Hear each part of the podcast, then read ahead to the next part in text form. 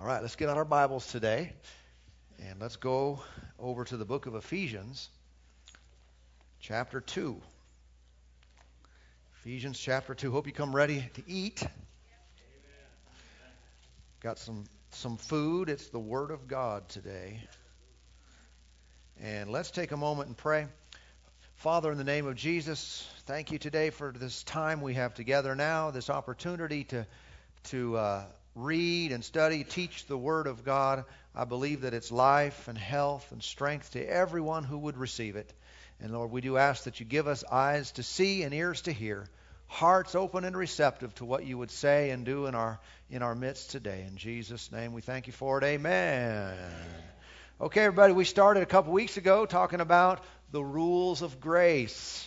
All right, we're going to pick up there where we left off. And of course, a, a lot of this series has to do with contrasting the old covenant and the new covenant. All right? The old way of doing things and the new way of doing things. And many people have been caught just not really recognizing the difference and uh, not knowing that there's a difference if they get a verse out of uh, the Psalms and they get a verse out of Ephesians.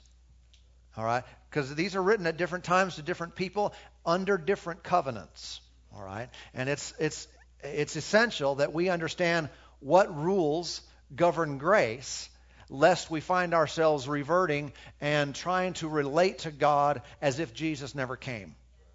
Okay? And what happens many times is people get saved, they come to the Lord, they receive Jesus, and they're born again, they have heaven as their future, but then they start relating to God as if they were David or Solomon, or if, as if they were one of the Old Testament people. And we just don't relate to the Lord the same way today. Everything's different. And good news, everything's better. Everything's much, much better. We have a new covenant, better promises, and, uh, and if we learn how this, this new deal works here, I tell you what, it'll revolutionize. I believe this is one of those types of messages that can literally revolutionize a person's relationship with God. Amen. It'll really change the way that you talk to Him and how you relate to Him. And therefore, if that's better, uh, it'll fix other relationships too. Ever, anybody ever notice the connection? You and your relationship with God, and you and your relationship to your spouse, and your kids, and your friends, and your, you know other people. Uh, sometimes people have disconnected everything. My relationship with God is great. I just love the Lord. I just can't stand people. that's that's not that's not right. That's not true. Really, if you have a difficult time getting along with everybody else, you're not getting along with the Lord as well as you think you are. huh? It, it's just like uh, for those parents who have multiple kids, if your kids are fighting, are they getting along with you? No. no, no, no, no, no. You don't have a good relationship with me and a bad relationship with your sibling. Amen. Because I love them just the same as I love you. Right? And so all these things relate and are interconnected together, and it hel- it's helpful for us to see this. Uh, and so our uh, study here is going to begin today in Ephesians chapter 2. And let's read some very well known verses of Scripture. Ephesians 2, verse 8 says, For by grace you have been saved through faith, and that not of yourselves, it is the gift of God. Okay? So salvation comes how? By grace through faith. Sometimes we say it this way grace is the hand of God reaching down toward us, and faith is our hand reaching up toward God. We grab his hand, that allows his ability, his life, his favor, his goodness to flow through our lives. Okay? But salvation comes how? By grace. All right? Not of works, not of yourselves, as verse 9 says, not lest anyone should boast. If I had anything to do with my salvation, then I, then I deserve credit for that. I get a pat on the back. I feel good about it. Yeah, I did it. But in reality, the true way that salvation works is I get zero credit and I give all the thanks to Him. I don't boast in my own uh, endeavors, but I make my boast in the Lord in what He has done, what He has accomplished for me. Okay? This is the very foundation of, of the Christian life and a relationship with God is that you can do nothing to be saved. You can do nothing to improve your place or standing with God. You can't do anything to make Him love you any more or any less because He relates to you through Jesus and what He accomplished for you on the cross. If that weren't true, then giddy up and start working. But I'm telling you, you're never going to be good enough. God's standards are just way too high. You'll never reach the bar. It's like a long jumper trying to jump the Grand Canyon. You know, even the best out there, how many know they're not even going to come close? So God said, You can't do it. You'll never make it. You're not good enough. You're, you've sinned. You've fallen short of my glory, but I've got a gift for you. How many know a gift doesn't have an invoice at the bottom? Hmm, at Christmas time, you know, you get that thing you always wanted, and there's the bill underneath. That's not a gift. Man, that wrapping was deception. When it comes to the gifts of God, recognize and understand that they truly are gifts. They're, they're truly gifts. That means it's totally based on the generosity of the person giving.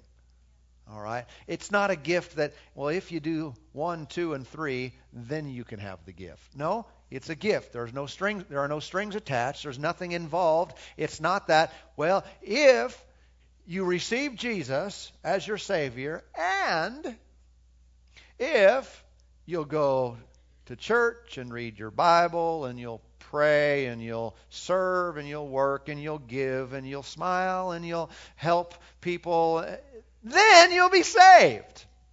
How many know that's not a verse in the Bible? You know, one revelation that I, I that is real clear to me, and it's become clear when talking to various people from uh, differing religions in our country. And that, and that is this I like to ask the question, real simply, when someone knocks on my door or something, and you know have their magazine and and uh, or whatever, one of the other groups around that that's trying to um, get me to be a part of their group, part of their religion. I like to ask them, uh, "What must I do to be saved?" Now they don't know that I already am saved, but I ask them, what do I need to do to be saved? Here's what I've found. There's a lot of humming and hoeing and hawing in, a, in response to that question. There is. I've talked to a lot of people, to the, you know, to the uh, the LDS missionaries around, and had, you know, I got friends I went to high school with, but I, I, I ask them questions like that. What must I do to be saved? And they can't, if they can't answer it in one sentence, they're totally outside of the Bible. Do you realize that? Because our Bible answers that question believe on the Lord Jesus Christ. right? It is simply faith or trust in what Jesus did for us, not, okay, well, the first thing is you got to do this and then this and then you've got to do this and you've got. No, you've already gotten outside of the grace of God. I don't even need to know many verses in the Bible. I can just go to Ephesians 8 and say, according to the word, salvation is not about me. It's not about what I do. Amen. Amen. Salvation is about what Jesus did. And it is about what he accomplished for me, and I simply receive it. Everybody with me so far? Yes. Okay. Hang in there. You'll be all right. Go over to Colossians uh, chapter 2. Just a short right turn there. Colossians chapter 2. So we can see that we're saved by through faith. All right, that's easy. Many of us are already there. If not, if you're not there yet, you're going to have the most life changing experience here before our time is done. Oh, you're going to be so happy you came to church today. You, you, I mean, your eyes are going to be opened. I tell you what, this is not what you thought it was. This is not what you, you, you envisioned and imagined. Some of you who've been saved for a long time, I tell you what, your eyes are going to be open today to see something that you've probably gotten away from. Many Christians have. Okay? Ephesians 2 and verse 6, it says, As you th- therefore have received Christ, Jesus the Lord. Stop right there. How did you receive him?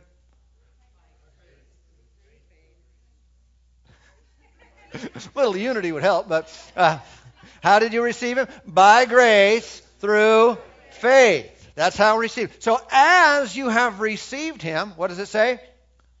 So walk in him.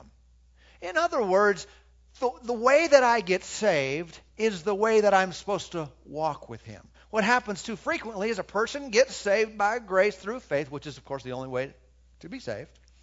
But then, as soon as they're done praying that prayer, they go back into the law. They go back into trying to perform for God, thinking that I've got to do this, this, and this, and this, or I'm in trouble and my salvation is kind of hanging in the balance in this. How many understand there are a lot of Christians today that are uncertain about their eternity? That's not right.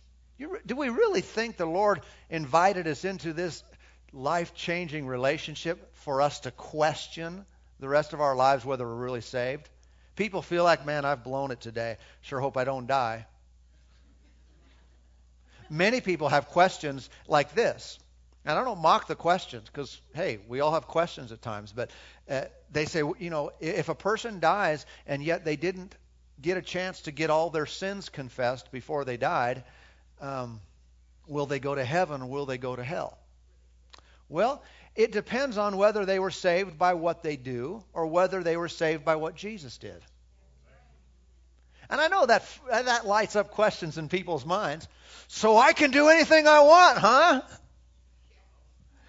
God forbid you live, you live as if you're not saved, but our relationship with God is not based upon how well I perform, how little I sin, or if I'd, in the nick of time, remember to get every sin confessed before my death. How many know most of us are in trouble? Because I, I, would venture to say that probably you've had some bad attitudes, some wrong thoughts, some wrong actions, some things you've done that you forgot about. You never asked the Lord to forgive you. What's the deal with that? Are you still saved? Hmm. Depends if your salvation is based upon everything that you do, or if your trust is in that my salvation is based upon what Jesus did. Thank you, Lord. Verse 7. And so we walk in Him, in that very grace that saves us. It's God's ability towards us to allow us to walk and live the Christian life. He said, rooted and built up in Him, established in the faith. How can I be established? By grace. It is in the grace of God that establishes me. Not I get saved and now I've got to really work hard to clean up my act now I've really got to get busy working on this thing. No, the same way I'm saved, I keep yielding to that. I keep allowing the flow of God's ability to work in me, and it causes me to be established. I don't know if you can tell anything happening in your life, even over the last few weeks, but I'm stirred up just teaching this stuff. I find myself being more established, more settled. And I've known these, but just given attention to them. It's like, wow, I don't want to live for the devil. I don't mean I was four weeks ago, but you know what I'm saying? But I, it's just more real. I don't want to live a sinful life. I just want to praise God for what He's done for me. And that's what the Scripture says here. He said, established in the faith as you have been taught, abounding in it with thanksgiving. When you focus on everything about your life and what you do right and what you do wrong, there's going to be some down bummer days. But when you focus on what Jesus did in your place as your substitute, as your sacrifice, it's like, thank God. Praise God. He relates to me that way. It makes thanksgiving abound. Look at verse 8. Look at that first word. This is this is very powerful. Look at there. It says beware. Beware. I, th- I always think of the signs on the fence. Beware of dog. when I see that word beware. That means uh, you might not want to go in the backyard. There's something back there that wants to, you know, put his teeth in your leg or something. Uh, beware. Watch out. Stay away. And in this context of how we are to live in God's grace, in this is a matter and you know live, abound in thanksgiving he said beware now lest anyone cheat you why would he tell us to beware lest anyone cheat you because that's the way things go. People are going to try to cheat you through philosophy and empty deceit, according to the tradition of men, according to the basic principles of the world and not according to who? To Christ. So that means when a person gets saved, they come into the kingdom by the grace of God, there is going to come through people some philosophies, some traditions, some basic principles of the world that are going to try to convince you to go opposite and try to live your new found freedom in Christ, try to live that out under their worldly philosophies and traditions. And it's going to be the opposite of living by grace through faith. It's kind of, I don't know if I want to say human nature, but churches get into this regularly. You, you think about uh, our country and all the different denominations. Some, some denominations are doing great things, but uh, a lot of them that have been around for a while, they started off in power. They started off in revival and lives being changed, and today they're dead. It's sad. And, and of course, their attendance and everything is going down sharply, but there's a reason for that. It's because they've departed the gospel, and it has become a religion. And that seems to be the way man gravitates. We get together, we get something going, people are saved and healed and set free, and life is going on. But over time, we start adding, adding regulations. That's another word for laws we start going back to that flesh way of dealing with God, and we've got to control people. And someone does something wrong here, so we make a rule. And someone breaks this, so we make a rule, a new law. And before you know it, it is just a huge regulated system that has departed from the gospel of grace that God intended for us to live in. Okay? You can see it in our, it, it seems to be the way of man, like I said, but our country is going this way. Look at government, how it keeps and this is not, I'm not intending to be political here, but it just happens to be. Uh, but our government keeps getting bigger and bigger.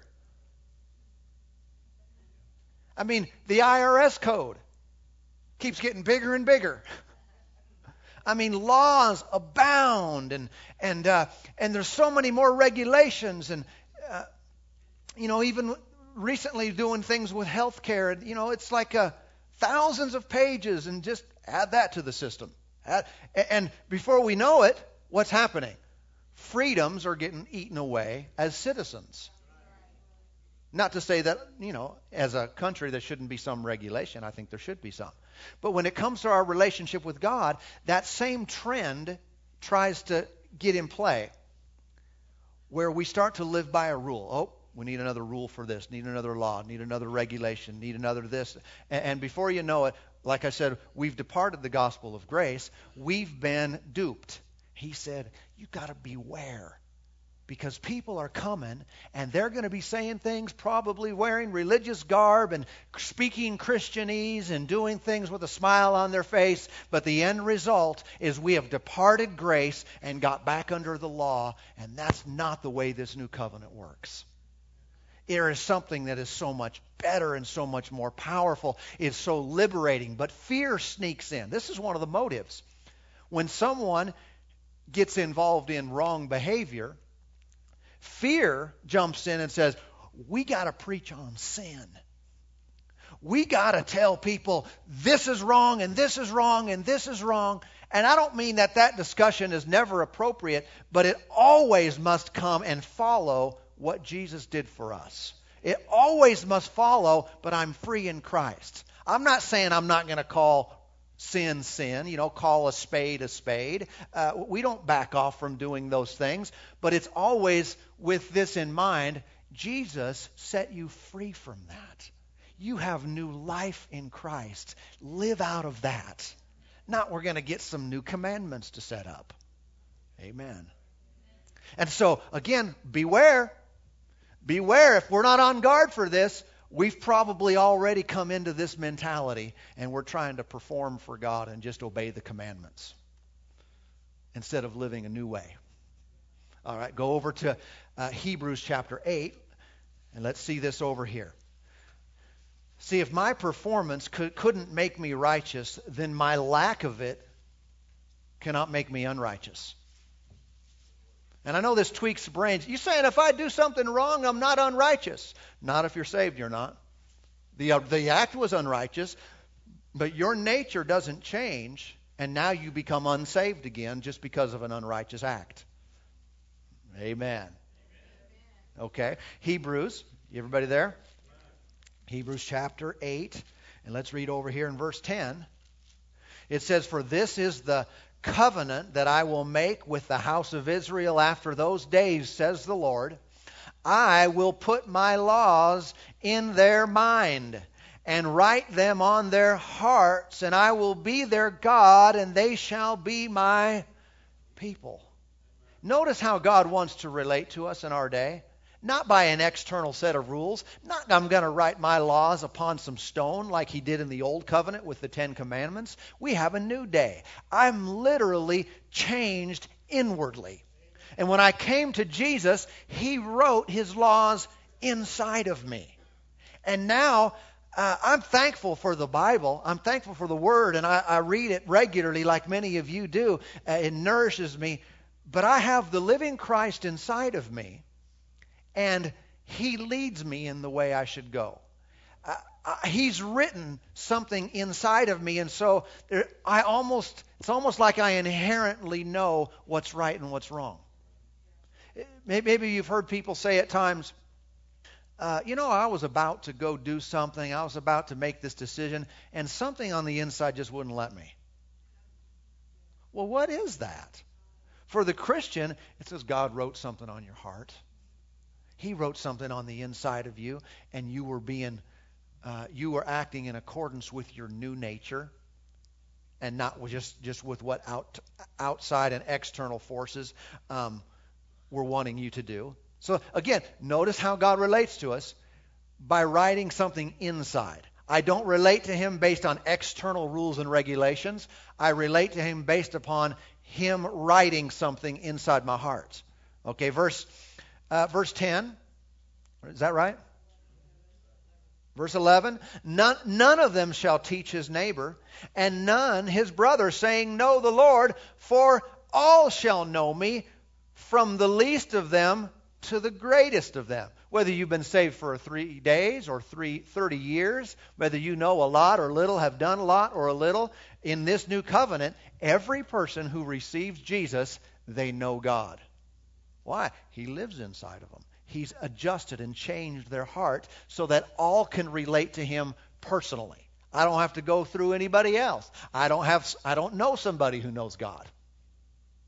You know, like in, in the book of Acts, uh, uh, there was a group of Jewish exorcists that tried to cast demons out of people.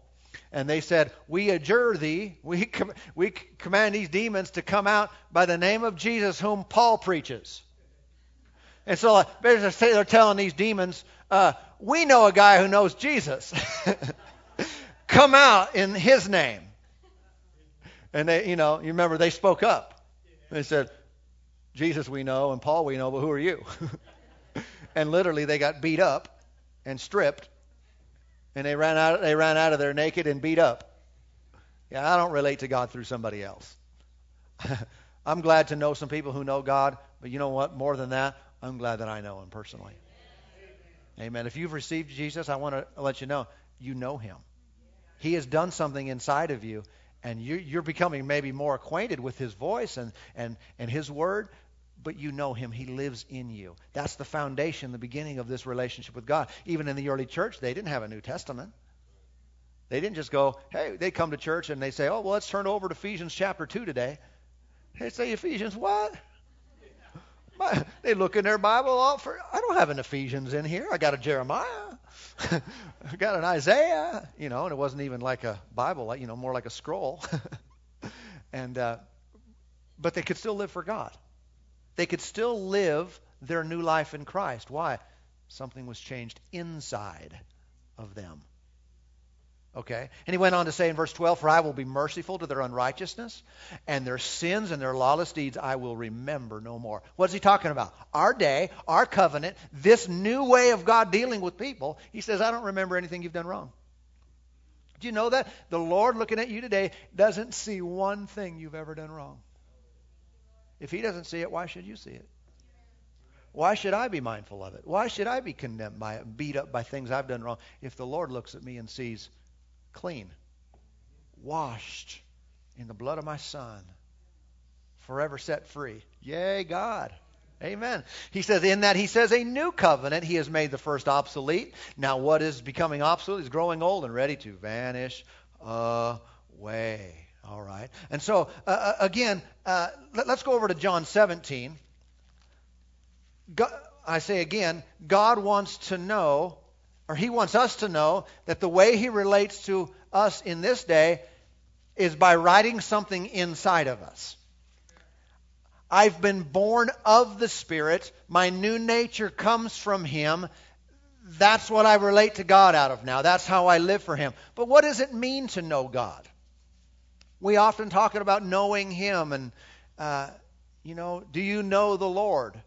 What does it mean? Jesus was praying over here in John 17, and his prayer is recorded for us. That's pretty nice. Be able to sit in on a prayer meeting with Jesus. Just listen see what he's saying. Let's just skip down to verse 3. It says, He said, And this is eternal life, that they may know you, the only true God, and Jesus Christ, whom you have sent. I want you to recognize how Jesus identified and defined eternal life. He said it's knowing the Father and knowing Himself when we get saved, what's the goal? It's to know Him.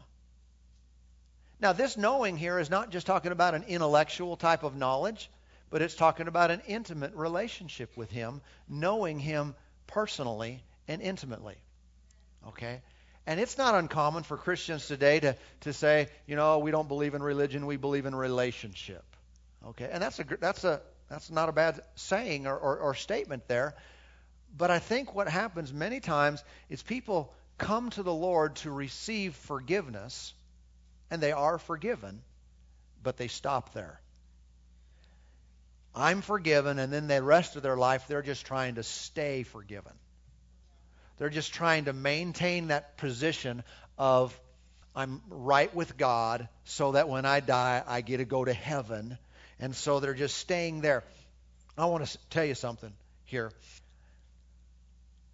God is very merciful, and there is no doubt that when Jesus took our place by dying on the cross, that it was a tremendous act of mercy to this end that we wouldn't have to suffer for our sins.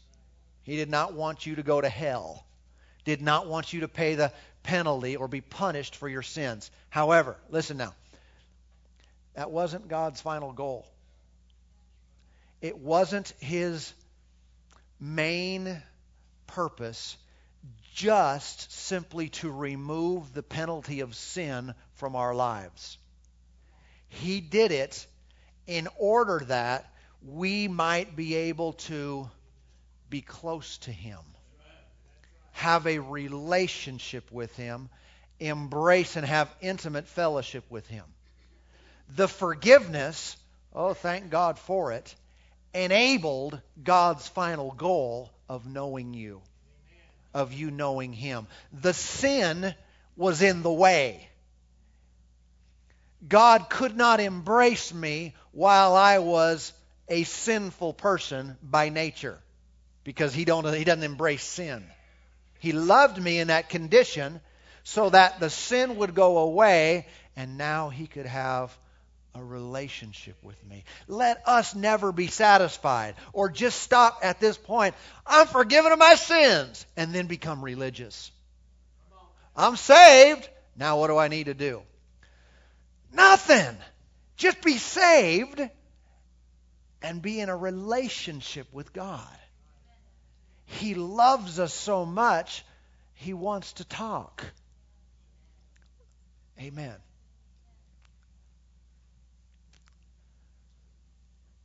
I think that uh, if we had, if we treated many of our relationships on earth the way that we treat our relationship with God, it wouldn't really be very fun. And I think it's the, it's the same, it's the reason why some struggle in their spiritual life because they've totally made it a religion. They've totally come, become law people again. And they're literally born again, and they know by grace I'm saved through faith, but then they just try to go through the rituals. They try to keep their life in order, just trying to toe the line and do everything right. And if I don't drink and cuss and smoke and chew or run with those that do, then I'm a Christian. No, it's about my fellowship with Him. It's about, I'm so thankful for what He did for me. I, I, I like God. I don't just love Him, I like Him. I like to hang out, Amen. like to spend time.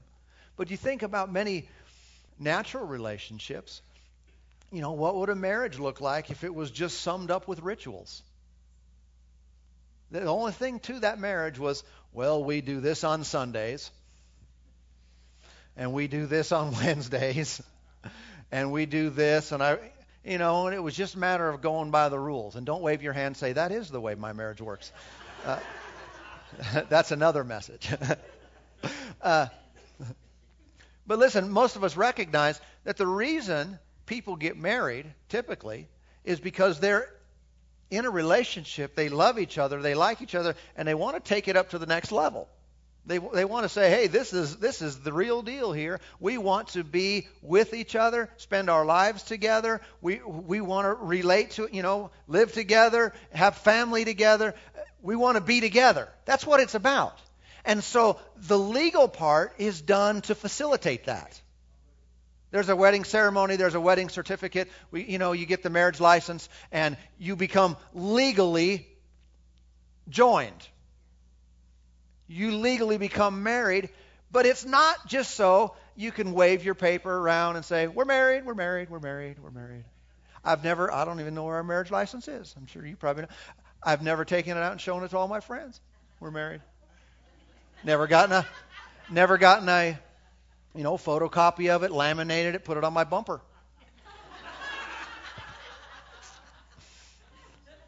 you know, maybe had it printed on my T-shirt or got a tattoo. Married. Just wanted everybody to see. I am married. The legal part is necessary, but it is to facilitate the relationship that we desire. When, when it comes to relating to God, the legal part is necessary, and that was the blood was spilled. It satisfied the high court of heaven to justify us and redeem us from all of our sin so that when we are we re, when we receive that we're born again we have the relationship. The relationship was really what matters. It's really the reason we we are here. But too often uh, we've got into a religious mode and we're just following the rules and i got to do this because i'm a christian and you can't do that you can't do act that way anymore you can't do this we need to get our focus and our eye back on the ball. God loves us. He wants to be close to us. He wants to have a relationship with us. Amen. When God established certain uh, ordinances that we practice, certain things that we do. See, people have made them into religion as well. They've made it just, well, we got to do these different rituals. It's not for that. Like when we have water baptism, or we have uh, communion. We receive the communion elements. It's not so that we can say, I did communion, did the water thing, you know, I did these different things. Uh, I'm a really good Christian. Well, legally, you're either a Christian or you're not. You've either received the legal necessary requirements to be saved or you haven't. Now that you are, get on with the main focus here when the Lord has us do communion, and He doesn't command us to do it, He just says, whenever you do this, remember that Jesus spilled His blood, that His body was broken so you could be healed. Uh, we, we see people, w- when we get baptized, uh, I was water baptized. We see others water baptized regularly. What's that reminding us of? It's Jesus dying and coming back to new life. And it clicks something in our minds the Lord wants us to understand, be fully aware, and have revelation of these eternal truths so that we can have a relationship with him so we can have intimacy and fellowship and and be on the same plane with God. If I'm mindful of sin and everything wrong, I can't relate to a perfect God. I have to continually be reminded that I'm new. I'm forgiven. I'm clean by the blood. And God has forever made me to be close with him. Amen. Now I know sometimes people say, "Well, you know, they get saved and they'll say things like, "Now, now, do I have to go to church every week? Yeah, you know, do I have to read my Bible like every day? Do I have to pray? You know, do, do I have to give? What about this tithing stuff? Do I have to do that too? Come on, man. This is a law person talking. Do we recognize that? Th- that is a person who's bound up under the old rules. So, well, well, what's the answer to those questions? I'm telling you, you're a law person. I don't even want to give you the answer. I will. You don't have to do anything. There's no invoice at the bottom of the present. Our relationship is not about, it's contingent. You'll really be saved if you follow through with these five things. I'm saved, period, no matter what I do because I put my trust in Jesus. Say, you saying we shouldn't come to church? I'm saying our relationship with God should not be born out of discipline, but out of desire. Uh, what I do with the Lord is not just a matter of me toeing the line. I want to. I don't mean that there's never a day when I might jerk myself, you know, grab myself by the back of the neck and say, you know, straighten up. That can be appropriate. But if every day of my life is just about following another set of rules, I've missed the point. God wants to know me. He wants to have a relationship with me. There needs to be a desire. I don't want to be a Pharisee where I'm just, I know the word, I do everything right, I tithe even of my spices. You know what I'm talking about? And just laws have overtaken me. And whenever laws, like we said earlier, kick, get kicked in, more laws get added. Man adds more rules and more re- regulations. And it needs to come back to the simplicity of, I just love God. I, I know the Father. I know Jesus. I have eternal life. And that's what it was designed to do. Let me show you one more scripture here this morning over in the book of John, chapter 5.